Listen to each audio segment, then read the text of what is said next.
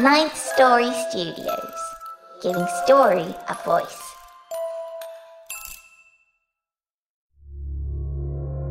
This podcast is part of the Dark Myths Collective. Visit darkmyths.org to discover more shows like this one. The darkness awaits.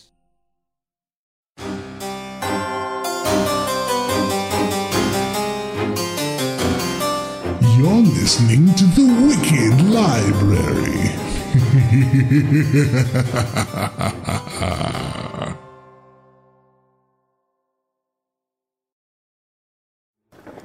Warning. If you haven't figured out that the Wicked Library has strong themes of an adult, sometimes violent and decidedly scary nature, then by all means keep listening. Go on, it's just that you're not going to complain about it. Oh, you can try, but you'll be scoffed at and ridiculed mercilessly by the host, the narrators, the producers, and you could bet your dangling participle me. Go ahead, try it. You're not gonna like it one little bit, but our millions of listeners will eat it up.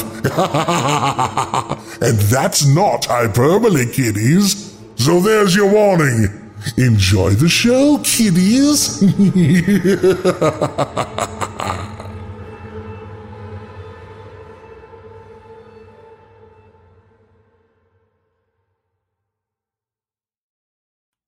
Welcome to episode number 814 of the Wicked Library.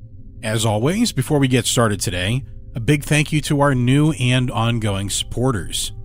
If you enjoy this show and want to help us keep making it, you should support us on Patreon or thewickedlibrary.com.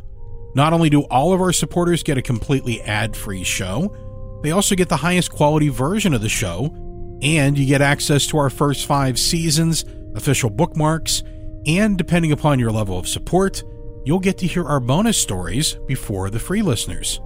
Plus, at the $10 a month and above level, you'll get to hear our new show, available only to our supporters, The Private Collector. Sign up today at patreon.com forward slash wicked library or thewickedlibrary.com forward slash subscribe to become a friend of the Wicked Library and, of course, a friend of the librarian. We're working very hard this season to make the show sustainable for season 9 and beyond, and we do need your help to do that. A big thank you to those who took the time to rate us five stars and write a short review for us on iTunes. Your ratings help others find the show. And of course, we always love hearing why you listen to the wicked tales we share. A few quick announcements today. First, the Wicked Library gets a lot of stories submitted for consideration, enough that the librarian has fallen behind in his reading. So, we're looking for volunteer readers. If you're interested in getting to read short horror fiction and help suggest the best ones to make into an episode, please submit your interest and editing qualifications to librarian at thewickedlibrary.com with the word reader in the subject line. Also, since many of you have asked for it, we do have Wicked Library mugs laptop cases, tote stickers, t shirts, hoodies, and more now available. Head over to thewickedlibrary.com and click on Get Wicked Gear. Share your shameless love for the show by plastering our name all over everything you own. Lastly, alum author Lee Forman's debut novella, Zero Perspective, is now available. Find out more about Lee and his novella at leeformanauthor.com. That's Foreman, F O R M A N, no E in there. Thank you so much to all of you for listening and supporting the show and our contributors. Please, as I always ask, if you enjoy the stories you hear, find the work of the authors and buy their work. It keeps them making more. You can find links to them and their work at thewickedlibrary.com. Now, today's episode features a story by returning author Kelli Perkins, followed, of course, by an interview with the author. Today's tale features the voices of Peter Lewis, Heather Thomas, Evan Schmidt, Jeanette Andromeda, and yours truly. A big thanks goes out to Nika Viteze of We Talk of Dreams, our resident composer, for composing today's score in record time. Now, let's get wicked.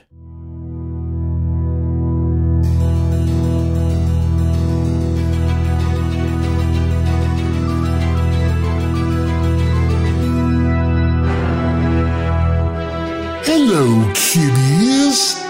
You know who I am by now. Sit down and relax while you can. Your librarian has taken such good care of you for seven seasons. I see no need to lighten up for season eight. Hold on to your breath, kiddies. It might just be your last. Once again, it's story time at the Wicked Library.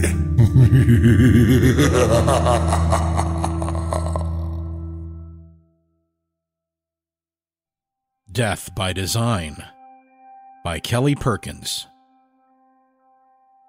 Paige looked on, which was difficult to do through continually rolling eyes. How much had this medium fleeced people for under the guise of removing bad juju from a home or place of business? As long as there were marks like her hippy dippy parents, she supposed the profits were limitless.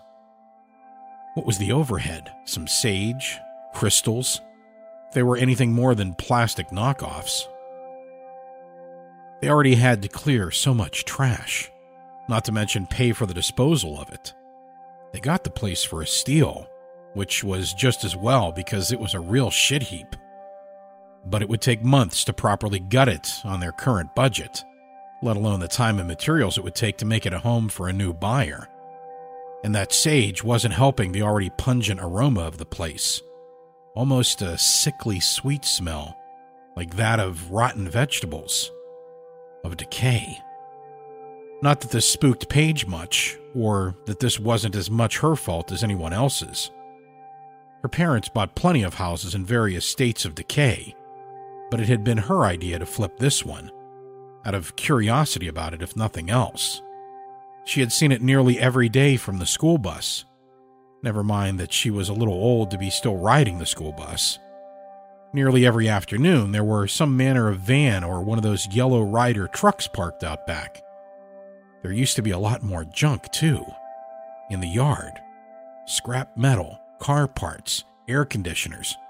Always went by a little too fast to see much else. Just a brief lull as the bus turned down the intersecting road like the hesitation of a drop of water before it lets go of the leaky faucet and falls into the basin.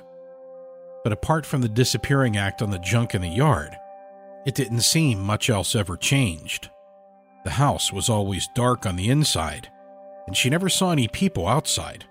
Not on the collapsing porch, not loading the van, not a shadow beyond the gauzy curtains hanging listless in the open windows. It was a ramshackle place with no siding to speak of, shoddy construction all around, and small, at least from the road. Once everything was cleared away, it offered a fair amount of space on the inside, provided it was well utilized. But Paige had been disappointed then, too. No scraps, no clues as to what went on there, just piles of moldy newspapers, furniture beyond repair, and leaning towers of inconsequential trash. That didn't mean she'd given up. Beneath every layer of yellowing wallpaper and carpet padding lay the promise of possibility. Paige peeled herself from the archway looking in and trudged on down the hall. She'd toured the place with her parents, and as entertaining as following the chanting flimflam woman and her stinking weeds from room to room might have been, there was some digging she wanted to do. The tricky part was, in which dank room had she felt the bump under the carpet? Process of elimination led her to bleak blue carpet, illuminated by strips of sunlight through the broken slats of horizontal blinds. She stepped carefully, box cutter in hand, sweeping one sneaker across the moldering baby blue carpet until she ran into a hard spot. Too small to be a rat, she said to no one in particular, clicking the blade forward and then, famous last words. She felt one corner of her mouth twitch upward in spite of herself as she knelt and got to cutting. In her anticipation, images of what it could be flashed through her mind in the rhythm of the retractable blade sawing through the dingy carpet. Could it be a dead mouse? A severed finger? It was only a matter of time before they found something truly gruesome, right? Tentative fingers trembled over the strip of carpet she had cut free, ripping it back like a band aid. Flash drive? She wrinkled her nose. Was she not relieved it wasn't a severed digit? Was she disappointed? Paige plucked the plastic thing from its resting place and held it in front of her. It was a bit anticlimactic now that she held the nondescript gray storage device in her hand. Paige, She heard her mother call. where have you wandered off to? She secreted the drive away and called back, Coming! So, what's on it? James was eager, but Paige hadn't even plugged it in yet. A perfect metaphor for their relationship now that she thought about it. I don't know. She said, Kind of afraid to plug it in and see. I mean, shouldn't I scan it for viruses first? again, a perfect metaphor. I can bring over my old shitty laptop. He was talking to her through a brand new one, Skype freshly installed not a week before. You're just looking for an excuse to sneak over here. So, what if I am? Tomorrow, James. I promise. So, what do you think is on it? Or should I say hope? I don't know. Judging by the condition of the place, it could be some pretty fucked up stuff. It could be nothing. I don't know. She sighed, just noticing the time in the corner of her monitor. I gotta go to bed. All right. Good night. And it could have been if the mere idea of such a find wasn't burning a hole clear to her brainstem. So many possibilities. What if it was some kind of fucked up porn? Sure, that was assuming the drive contained video files and not, say, someone's long lost Xbox saves or pornographic photo collection. Ew. What if it was little kids? She'd have to turn it over to the FBI. And she wasn't too keen on her belongings being tossed just for them to find her weed stash. She considered tossing the drive itself, but each time the image of it going into the garbage flitted past, she pictured herself retrieving it just as quickly. What could she do? Well, she couldn't wait for tomorrow, that was for sure. Paige tossed the covers from her and hopped out of bed. The laminate floor she'd helped her parents install on their own cheaply updated flip, cold on her heels. She didn't leave them cooling there for long. Paige did make sure to sanitize the thumb drive, at least the casing. She tentatively plugged the drive into a USB slot on her desktop, virus scan at the ready. Her fingers tapped a rhythm on the desk, it ever escalating as she watched the scan sift through the files. And there were videos, a few at least, according to the suffixes flying past. She was just finding her groove when the scan finished. Clean. Paige opened the drive, scanning the handful of folders it contained, with her eyes this time. Ever the completionist, like side quests in an RPG, she clicked through the less compelling folders first. Mostly RTF files she didn't care to read through at this hour, if ever. There were a few photos, most from the prep aftermath of a haunted house Halloween party, or props, makeup for a student project or film. Speaking of film, she was ready to move on to the pièce de résistance. Oddly, the folder slimmest on content was the one labeled Home Project, which also contained all the videos. Ugh. It was worse than she feared. Paige slumped in her chair, the adrenaline leaving her fingers trembling. It's. A Reno diary? James half sneered. You mean like what your family does? of a sort. Paige shrugged. Like some kind of old public television show, only shittier, judging by the thumbnails anyway. Paige paused to scratch under the dark river of her ponytail. I don't know, I didn't read all the files, but from what I can tell, that's pretty much it. Yeah. What are we waiting for? He pushed his way inside in what she presumed was foreshadowing. Let's check it out. Once in her house, he allowed her to lead the way up the stairs, no doubt drooling over the way her leggings hugged her ass the whole way. This both excited and disgusted her. She found herself caught between such conflicting feelings fairly often. The trials and tribulations of being 17, she supposed. But wait, James's stammer got the better of him. It wasn't as bad as it used to be, and he recovered quickly. It was more nerves than speech impediment, like his mind moved too quickly for his mouth to get the words out. the house your parents are flipping, wasn't it full of trash? If it was renovated recently enough to have a flash drive of Chronicles, wasn't that place trashed? Paige blinked at him from the doorway to her room. At least he was using the head up top. Yeah, but that doesn't mean the content is original to the drive. Besides, there was all kinds of activity there before we bought the house squatters, drug dealers. Who knows? He followed her into the room, looking all around, as if its contents held the key to the mystery that was Teen Girl. And uh, what kind of activity could we get into up here? Cool your jets, Maverick. She said, quoting her mom in the process. My mom's in her office just a couple doors down. She really was spending too much time with her parents. It was a delayed reaction, but he made up for it with the speed with which the laugh tumbled from his metal clad mouth. All right. She shrugged it off along with her flannel. The fitted tank top she wore underneath, sure to shut him up. Normally, by now, her desk would be an array of bowls, including the one they smoked weed out of, still warm from the smoke they blew out her bedroom window, wet from their kiss. The only one she'd let them share, for now at least, Okay, said Paige. let's take a peek, shall we? yeah. Wait, Her hand hovered over the mouse, her fingers poised above the button. What? we forgot snacks. We should get popcorn or something. Paige sighed. But the boy wasn't wrong. After all, they probably would smoke that weed. I think we have some chips downstairs. Paige returned to find James ghostly pale, his mouth a silent O. Paige, He said when his eyes caught hers. this is no ordinary Reno diary. He pointed at the screen. Paige moved further into the room and turned so she could properly see it. The snack she held falling to the floor with a jarring, plasticky crinkle crash, Today on To Die For Design, said the man on the screen. I'll tell you how to add a, uh, a guest room they won't want to leave.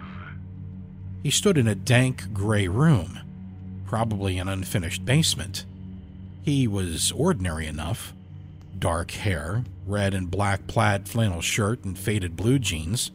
The only unusual detail being eyes so icy and soulless, she'd hesitate to call them blue.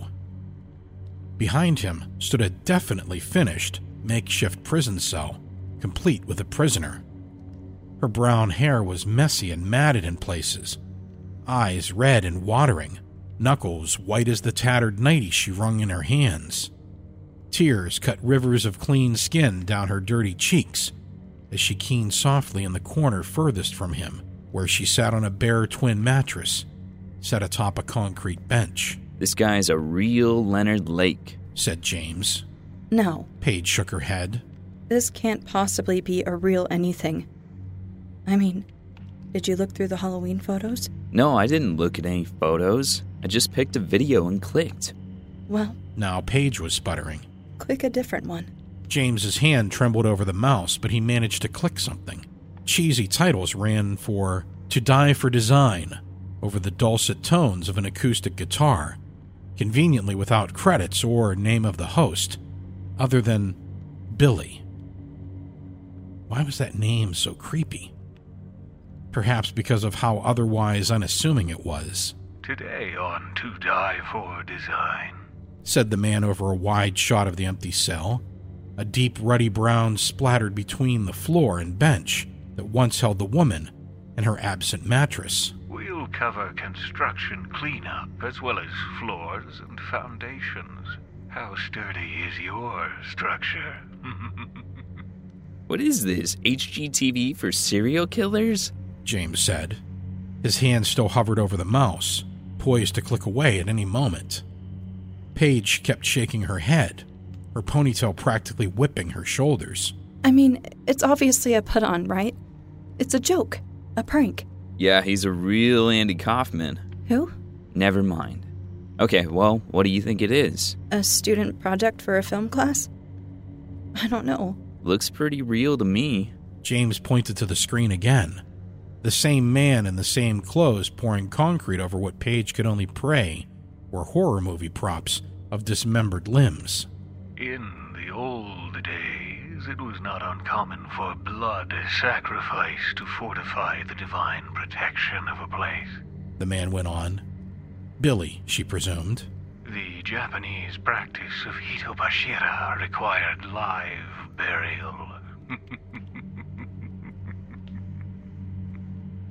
You'd never get away with that today. No, people live too close together, and as the old ways died with those who honored them, the, uh, the offerings are much less appreciative of their position. There was little difference between the smush of wet concrete and the meaty sound of flesh and blood beneath his trowel. And the more he worked the material, the less it was hard to believe in the authenticity of those parts. They looked so moist. Paige ripped away her gaze with a sour gulp, her face just as quickly brightening with new epiphany. That house doesn't even have a basement. Just how far have you dug into that carpet? His eyes met hers with so much fury. James sighed and scratched his head, looking away, but not at the screen.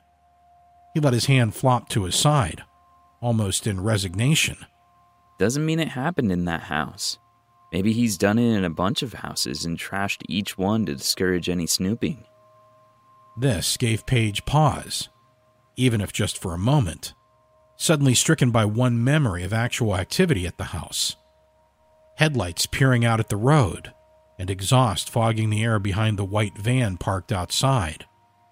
A pale yellow bulb strung up between the run-down porch and a pole outside, the only exterior lighting.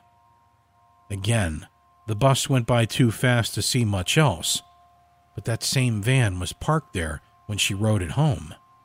Paige, you all right? Paige's eyes and mine snapped back to focus on James. Yeah. As media savvy as he is, and he never stumbled on an urban exploration story on YouTube.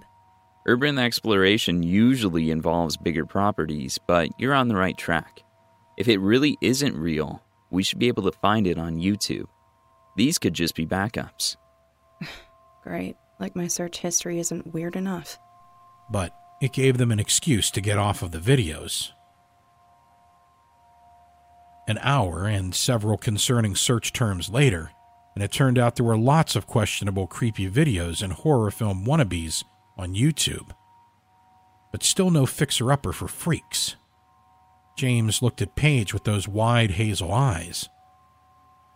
He had turned a shade of pale, rivaling the one she had walked in on only hours before. More innocent times, it felt like now. Paige rubbed her eyes and then her whole face, tilting her watch up as she reached the end. It's getting late.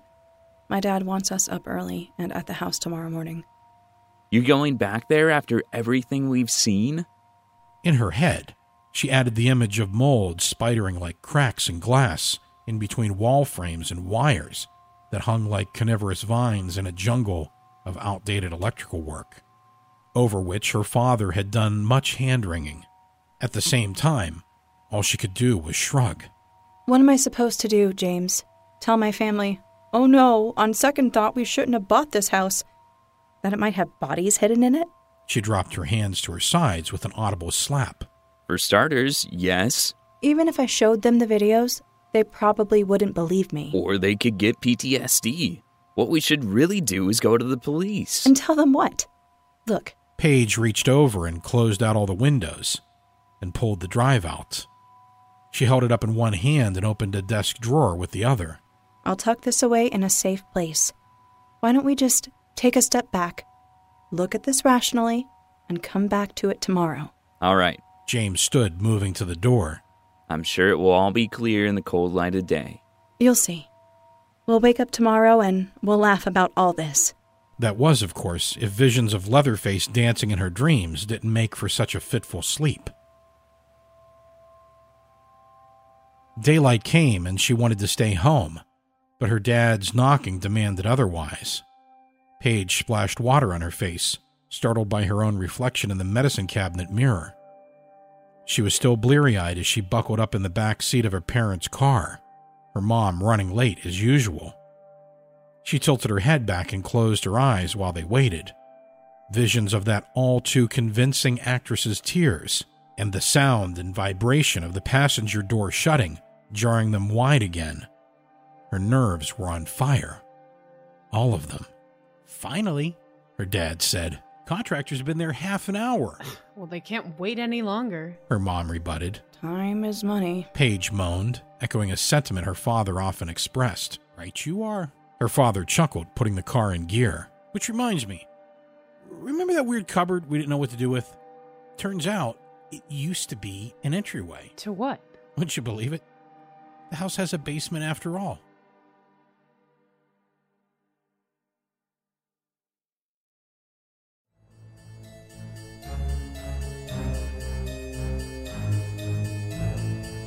Oh, it's not that easy to leave the Wicked Library. There's still an interview with the author. But first, this. Coming soon. One man fights back against the system, his affliction, and the Roadhogs. David Lynch brings you Magoo, starring Christopher Walken as Mr. Magoo. I'm tired. Tired of all you roadhogs. He knew contacts were the answer, but the regular places wanted too much money and too much of his time. Well, we could see you next month on the 15th between 2 and 3. That's a work day. I'd, I'd have to take time off to get there.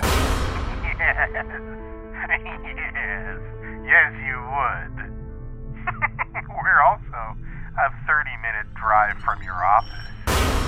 Oh, oh, and the exam costs $200. $200 for an eye exam? That's robbery. Yes, I know. But it's your only choice, Magoo. Unless you want glasses. He thought glasses were his only option, and he never remembered to wear his glasses. Hey, roadhogs! Watch out for me. And then everything changed when he found someone who knew the secret. They. They don't want you to know about it. Who doesn't want me to know about it? Them. Big Vision. One man, one desire, one way out. Tell me. It's called Simple Contacts. They let you renew your prescription and reorder your contacts from anywhere in minutes. From work? Yep. At home? In my PJs? Indeed. The doctor's office is now wherever you are. Simple Contacts has all the brands and all types of lenses you're familiar with. So you never have to shop around to find your lenses at the best price. Sounds great, but I'm not a rich man. What about the exam? That's the part Big Vision really doesn't want you to know about. The Simple Contacts Vision Test only costs $20, and it's self guided. It takes you less than five minutes. Think of how much time you save compared to making an appointment, getting to the eye doctor, taking time off, etc. Plus, it's reliable since it's designed by doctors and licensed ophthalmologists review every test carefully to make sure your eyes look healthy and that your vision hasn't changed. How do I do it? It's easy. Just visit simplecontacts.com slash wicked and use the promo code wicked and you'll get $20 off your order. As much as we might wish there was, there is no forthcoming Magoo movie from David Lynch. But you can definitely get great contacts fast, reliably, and conveniently from Simple Contacts at a fraction of the cost of a traditional visit to your eye doctor. Just take a quick self guided vision test from your phone or computer. It's reviewed by a licensed doctor in 24 hours, and you receive a renewed prescription to reorder your brand of contacts. If you have an unexpired prescription, you can use that too. Just upload a photo of it or provide your doctor's info and order your lenses in minutes for a great price. Simple Contacts does all the hard work for you. Of course, this isn't a replacement for your periodic full eye health exam. You still need that occasionally. The Simple Contacts exam only tests that the current prescription still helps you see 2020 and renews that prescription. They don't write completely new RXs or examine eye health. Just visit simplecontacts.com slash wicked and use the promo code WICKED and you'll get $20 off your order. Watch out! Here I come, road hogs! And I can see you now. oh, Magoo, you've done it again.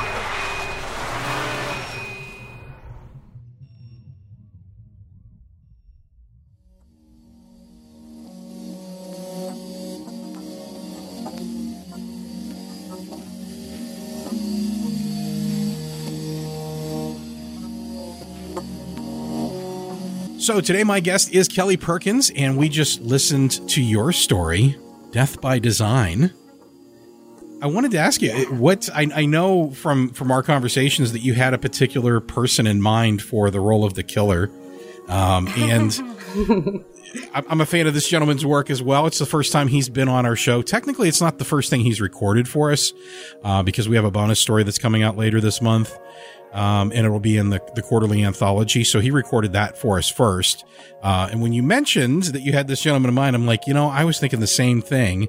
So, of course, everybody knows now because if they're listening to this after the story, which is what they're supposed to do, they know that Peter Lewis was in the show.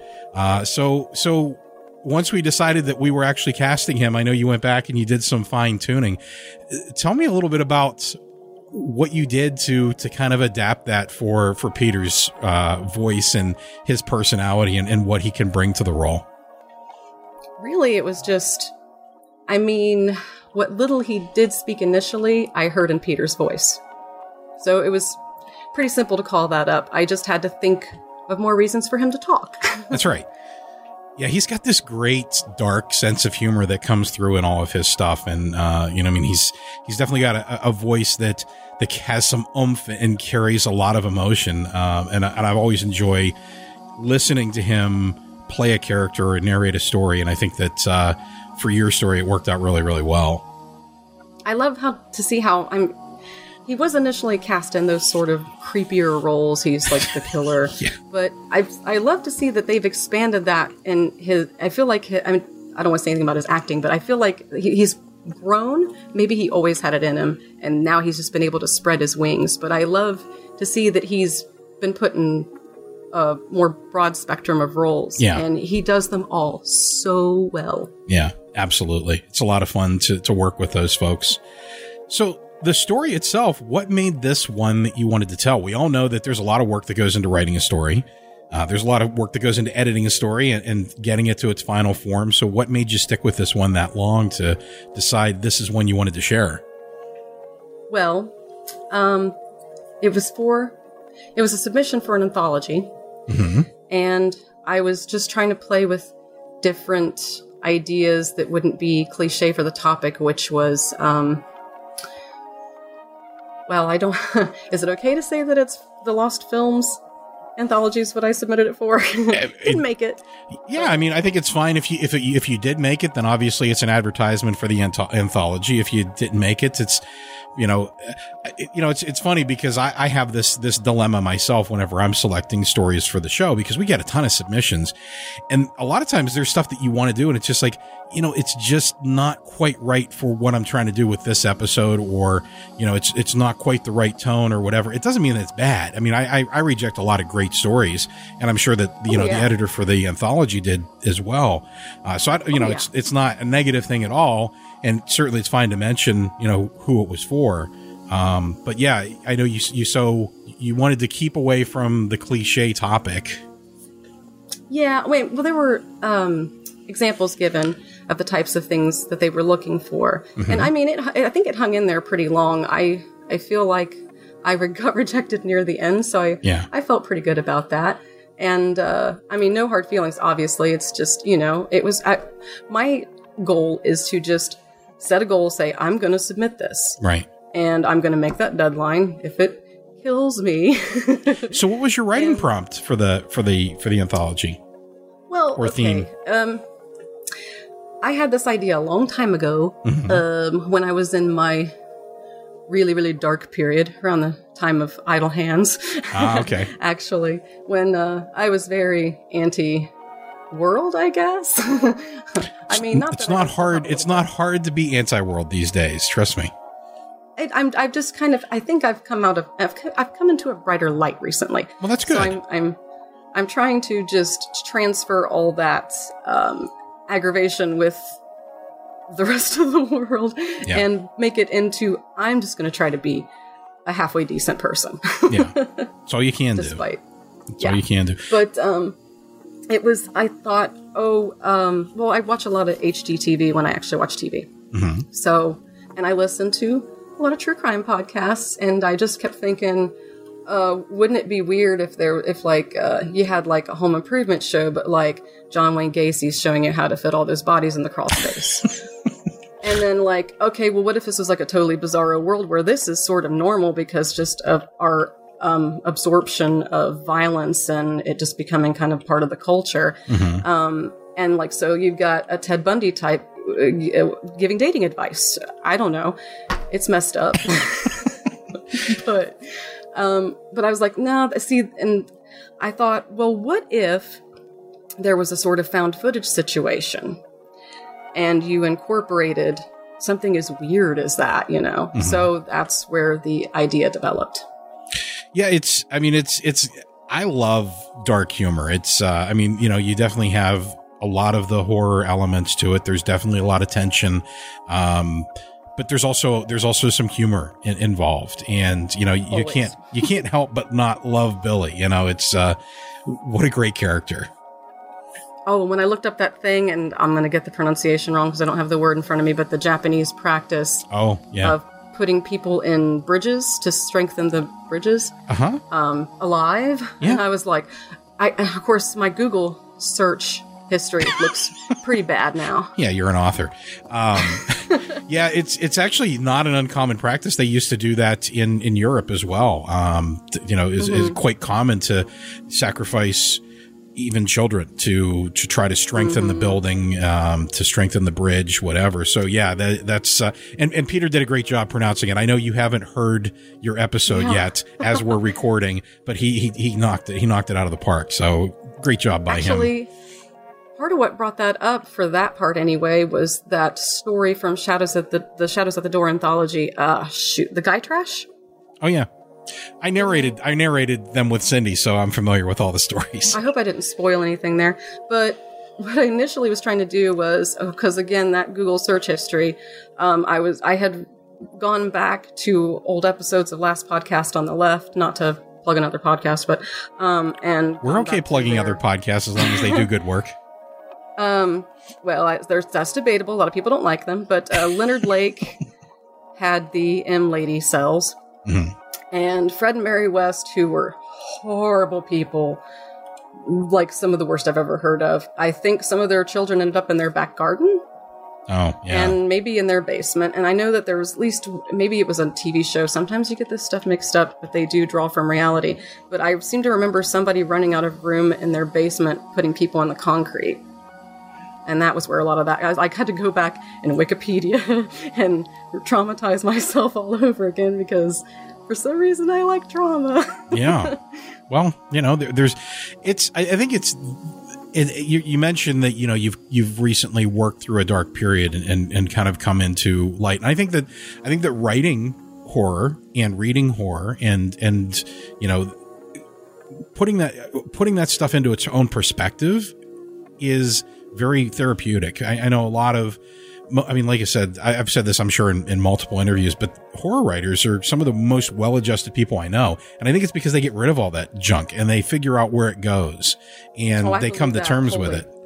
Yeah. I mean, not all the time. And sometimes I need to take breaks from horror, from true crime, from all of it, and from YouTube, from all the really dark stuff that I fill my head with. I can't even watch horror movies. I don't know where I get this stuff from. Well, yeah, it's uh, all you got to do is look at the news and, and there's tons of inspiration. So, And this is why I don't watch TV. Right. most of the time. so yeah, who, what was your, what was your biggest struggle with this story? And, and I guess most importantly, how did you overcome it? Um, struggle number one was just when I was writing it, I was having a really rough time personally, and uh, it just it was a struggle to even like it while I was writing it. But I had, like I said, set that goal and I was going to complete it um, and get it in on time, which I did. But and I and I I swear for like the first like few weeks that I waited, I was like I hated it. I don't know why I sent that. I mean, you know but it took a long time to get rejected like i said but the second struggle was i have i actually have a really hard time going there in my writing i have a really hard time um, with real violence and gore. Not to say that i don't write dark stuff. I've Mhm. always written i've always leaned to the dark side as much as i do the humor. It's just characteristic of my work at this point or maybe at most points. I don't know that that ever wasn't a thing but um and it, it was just and you know like i said the re- and i just i think honestly and the the listener may um receive this too it was kind of hard to land decidedly on one end or the other was this real or not and I think that's a good thing. I think that's that's I, I I I I personally I when I was younger I didn't like that, and I think as I've read more and as I got older, um, I started to maybe in my mid twenties I started to like the stories that are kind of up to you, um, Mhm. and I think that that's. I mean, I don't want to make it sound like, oh, I'm so, you know, cultured, but I think that the listeners of the show kind of understand that as well, where you don't want everything wrapped in a bow. You want to be you want to be participatory. You want to be a part of the story. So if for you it's real, then it's real. If it's if it's not for you, then it's not. Whatever, you know, I think both possibilities are interesting in their own way. i do like a little bit of interpretation Yeah. in stuff that i consume as well Yeah, exactly. Exactly. I think it's it it makes the story more yours. I mean, when I when I read this and I got to the end of it, for me it was real, but I'm not going to say that that's what the author's intent was. Um or what the listener who's listening to this right now may believe. They may have seen it differently, but it's it's interesting either way. Um Well, the intent is ambiguous, but also, um, oh shoot, I was going to say something and I forgot what it was. but uh, gosh, I don't want to run your time up, and you have to edit a bunch of stuff. oh, that's fine. We don't edit at all. This is just live. People get to know you for you. Oh, I don't like that. Yeah, I, like know it's everything to be very terrible. strictly- We'll come back to it. You can you can let that or you can let that simmer in the background, and maybe it'll pop back up by the time we get to the end. One of the things that's always interesting to me in a story, you know, as someone who writes myself, is kind of what your catalyst is what comes to you first because there are times when it's it's the story the concept that comes to me. Sometimes it's the character. I, I know you kind of said that you know the it was an amalgam of true crime and watching HGTV but when you when you started to sit down and write was it was there a character that was speaking to you? I mean was it was it paige that was pulling you into the story or was it just the story itself and just kind of exploring what happened to these folks Ooh, I can remember what I was going to say and answer that question at the same time. awesome Um, I think a lot of true crime enthusiasts think, oh, it would be cool to find a clue to something, or um, I think there might even be people out there crazy enough to think that they'd like to find a body or something. But I think that confronted with that situation, which Paige ends up being, um, I guess Paige is the part of me that is like, you know, all this stuff is spooky and fun until it's real to you. right And that is where pretty much the story begin begins and ends for me. yeah, it's fun to fantasize about things, but the reality is is actually um, probably a little more than you can handle. You know, it's and um, yeah, I mean, it's fun when it's when it's something that's relegated to a story or relegated to a movie or or a radio play or whatever it happens to be. But to actually live it uh, is is totally different. Obviously, It's like I told uh, Ms. Andromeda hmm uh, last time. Oh God, I lost it again. what is wrong with me? Well, it's it's uh, eight thirty at night. That's what's wrong with you. I, you know what? You've had a full day. So have I. I didn't really sleep last night, and I worked all day, and now I'm like, That's all right. Um, and I had it in my head, and I was just thinking, what do I call her, Jeanette or Ms. Andromeda? And then I totally lost what I was going to say. But oh yes, yes, about the housekeeping job. Yeah. Um, there were so many times that I would, like, the shower curtain would be closed in the bathrooms, and I would think, this is it. This is the time you find a body, and I would kind of like sniff the air to see if I could sense decay. Right. And then I would just take it. I would just kind of like and open the curtain, and you know, it's it's dirty towels or it's a bunch of trash, but it's not a body, and it's like, phew, because it's like you know, I I like true crime. I don't want to be in true crime. Well, I'll tell you a story a- at the end of after we're done talking. It's um it's a story that that's just for you. The listeners don't get to hear it, but it involves things occurring in a shower and finding things in a shower that shouldn't be there. Maybe what Oh, we'll do kinds of images. maybe what maybe what we'll do is I'll, I'll still record it and I'll put it on I'll put the full version on Patreon. Um, so because I don't I don't know that it's necessarily a story I just want to put out there for everybody. So, um, but it's it's interesting. Um, I'm scared. see see how that works. This is a horror podcast, folks. Um, it is. so it scares me sometimes. so what what draws you into what what's the fascination for you with horror and speculative fiction? I think um it's weird because I'm such a, a whiny little baby and I can't I don't really play horror games and horror films um like I feel hurt on the inside when I get really scared and it's usually a cheap scare that's not even worth it like a jump scare or just something dumb or crazy imagery that gives me nightmares. But um it's it's weird because when I listen to it or when I read it, even though your mind can conceive of things so much worse, I think in a way mine protects me because it just seems to be the only fiction that I really enjoy. Yeah. Yeah, there's nothing wrong with that. It's it's definitely I mean, you know, like like we had said earlier, it's it's definitely a way to work through some of the darker things in the world and, and kind of come terms come to terms with them. And I think that the best sci-fi, the best fantasy, the best horror is is it, allows you to work through things in a safe way. So, you know, we have these terrible things that happen in the world and if you can take it and put it in a story and you can fictionalize it and you can work through it with a tongue in cheek sense of humor, I think it, it's, it helps you get past those things. And I think that's why it appeals to so many people. Uh, I mean, aside from the fact that it's fun. What's that? you can confront the shadows in yourself. Exactly. Plus, it's fun, right? Who doesn't like Who doesn't like a scary ride? You know, it's it's it's fun. Oh yeah. I mean, I I mean, I kind of enjoy being scared. I'll laugh about it a lot of times. I think I'm getting a little um desensitized, but um, I don't. And I, I think it requires a good story too, like Yeah. good telling, good pacing, um, as opposed to like. I mean, there have been some things that have been so upsetting that I shut them off, or so scary in a way that, for whatever reason, I was not prepared to deal with.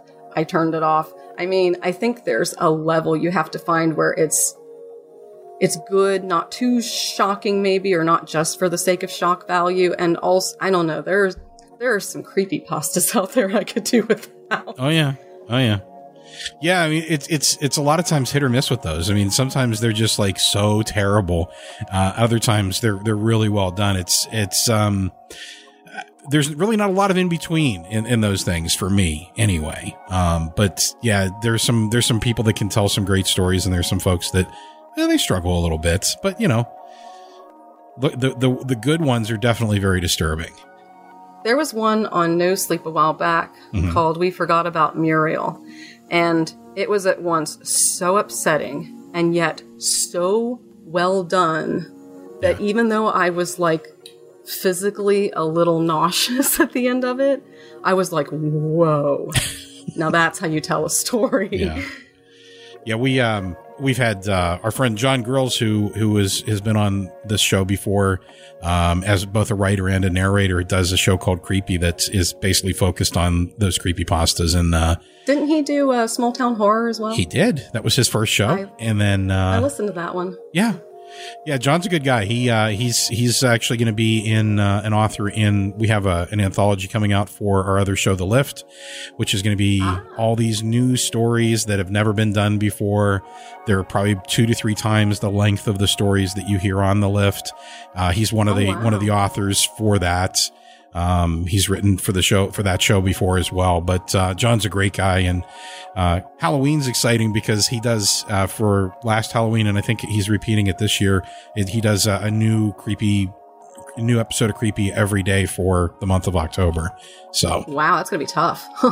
Podcasts are no joke. I mean, I was gonna Yeah. one, and then we recorded like one episode, and I'm actually kind of glad it got canned because it ended up being about a case that we would have looked so stupid had it come out. I think it. It's a lot of work. People don't realize, you know, the until they try to do it, just the amount of work that goes into, you know, even if you're just narrating a story yourself. I mean, you know, you're going to make mistakes and you have to go back and clean it up and edit and fix it, and make yourself sound the same. And but when you get into the newer layers where you have multiple actors involved in a story, like today's, uh, and like we've you know started to do at the end of last season through this season, you know, you're you're lining up. Nobody's in the same room, so you're lining all that up so it sounds natural, like everybody's in the same room.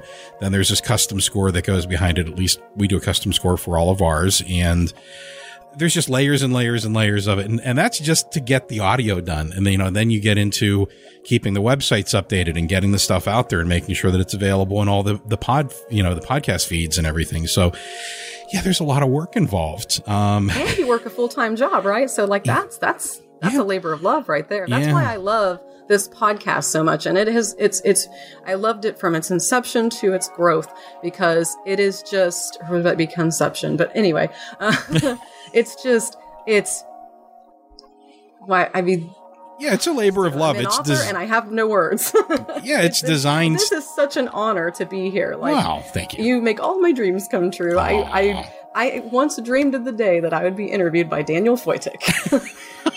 well, you can cross that off your list. How did it go for you? Terrible. Uh, and Peter Lewis voiced a story, and David Olt voiced a story. Yeah. And I just got to come up with something for everybody else. That's right.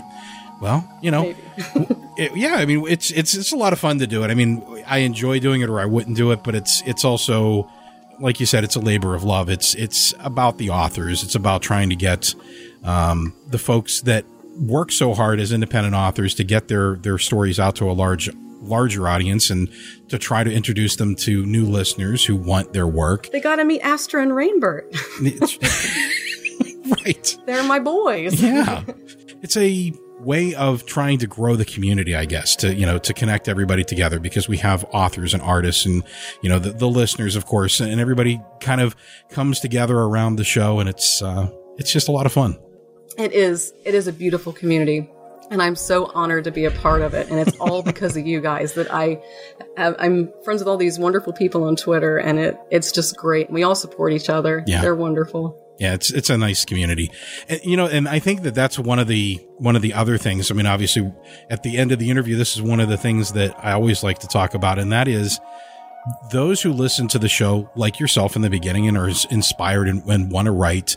Um, the interviews are helpful because it kind of gives people some perspective and it gives them some tips and it gives them some encouragement. And, um, you know, people always say that they learn a lot from the interview. So, since you've started on this journey where, you know, you started writing and, and you've kind of continued and you've, you know, made it something that you want to submit stories and, and you're kind of a working writer now, uh, what are some tips that you would give to yourself when you first started this journey?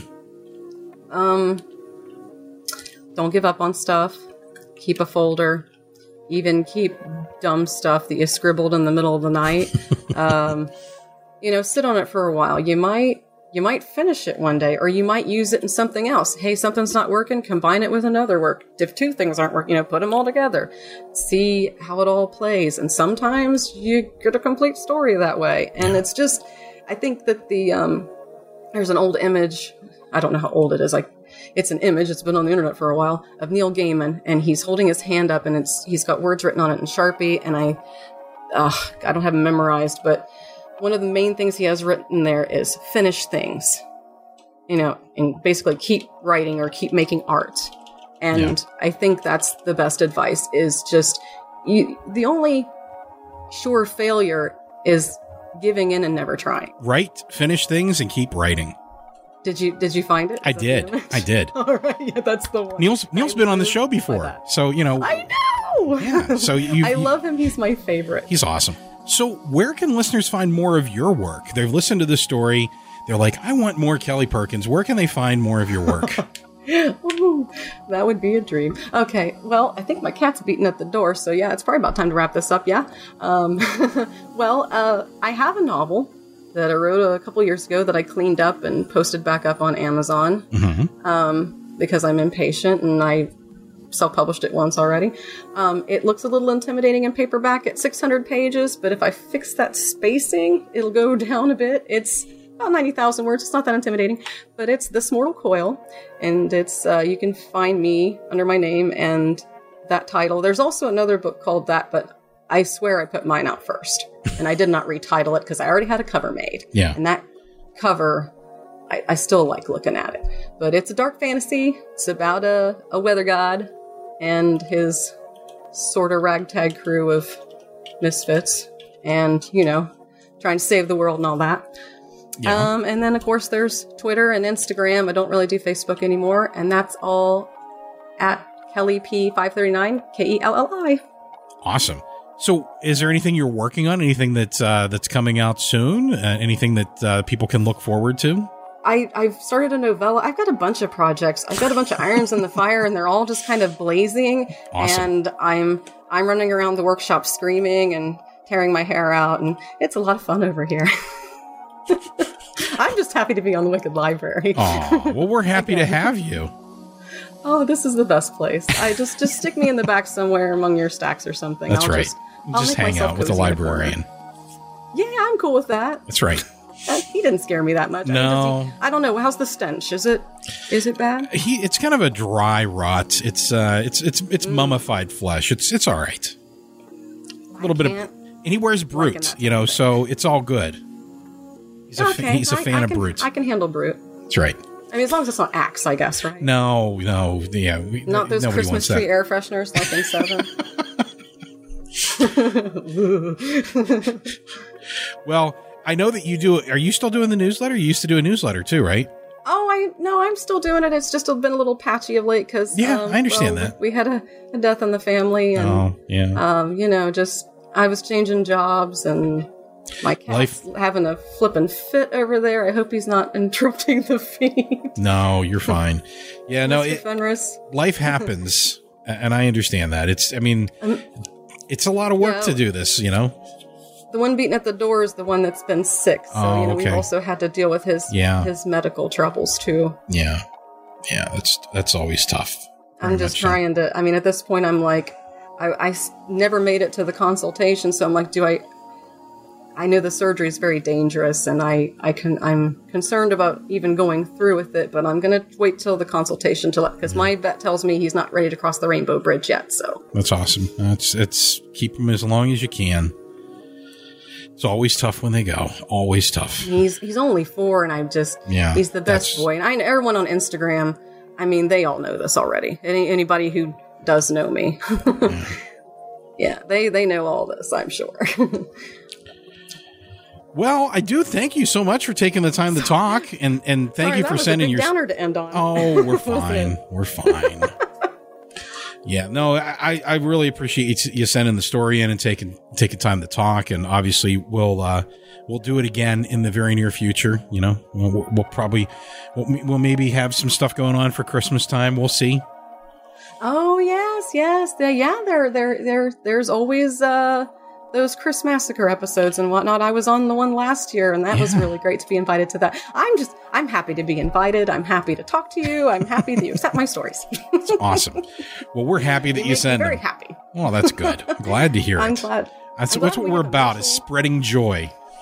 Yeah, I'm glad we have a mutual arrangement here. That's right. Well, thanks so much. I'll let you take care of your kitty, and uh, we'll talk again soon. Great, great. I'm I'm glad to be here, and you guys get on that Patreon. That's right. That's right. Oh yeah. Speaking of Patreon, so for those that are Patreon supporters, do, do you uh, do you want to hear the story? Oh yeah, yeah. do you? I don't know how good it is. We'll, we'll, we'll try our best. So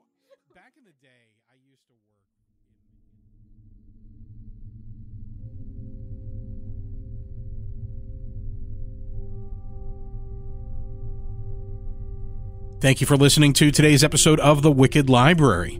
The Wicked Library is a Ninth Story Studios production, ninthstory.com. If you enjoy the show, please consider supporting us on Patreon at patreon.com forward slash wicked library. You can be a part of helping us keep the shows coming for as little as $2 a month. All supporters get wicked fun rewards like bookmarks, access to our archives, bonus stories, and more.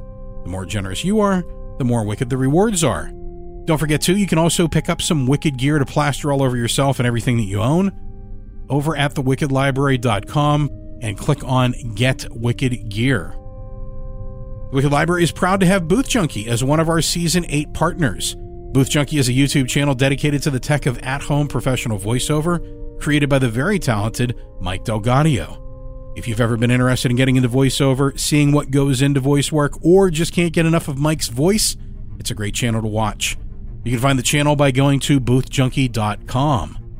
Complete credits and full show notes, including links and information from today's episode, can be found on thewickedlibrary.com. You can also find links to our Twitter, Facebook, and iTunes page. And of course, the work of the narrators and authors of today's show. And of course, links to the work of everyone involved in making today's show happen. Until next time, go ahead. Leave the lights on. That's the way Billy likes it.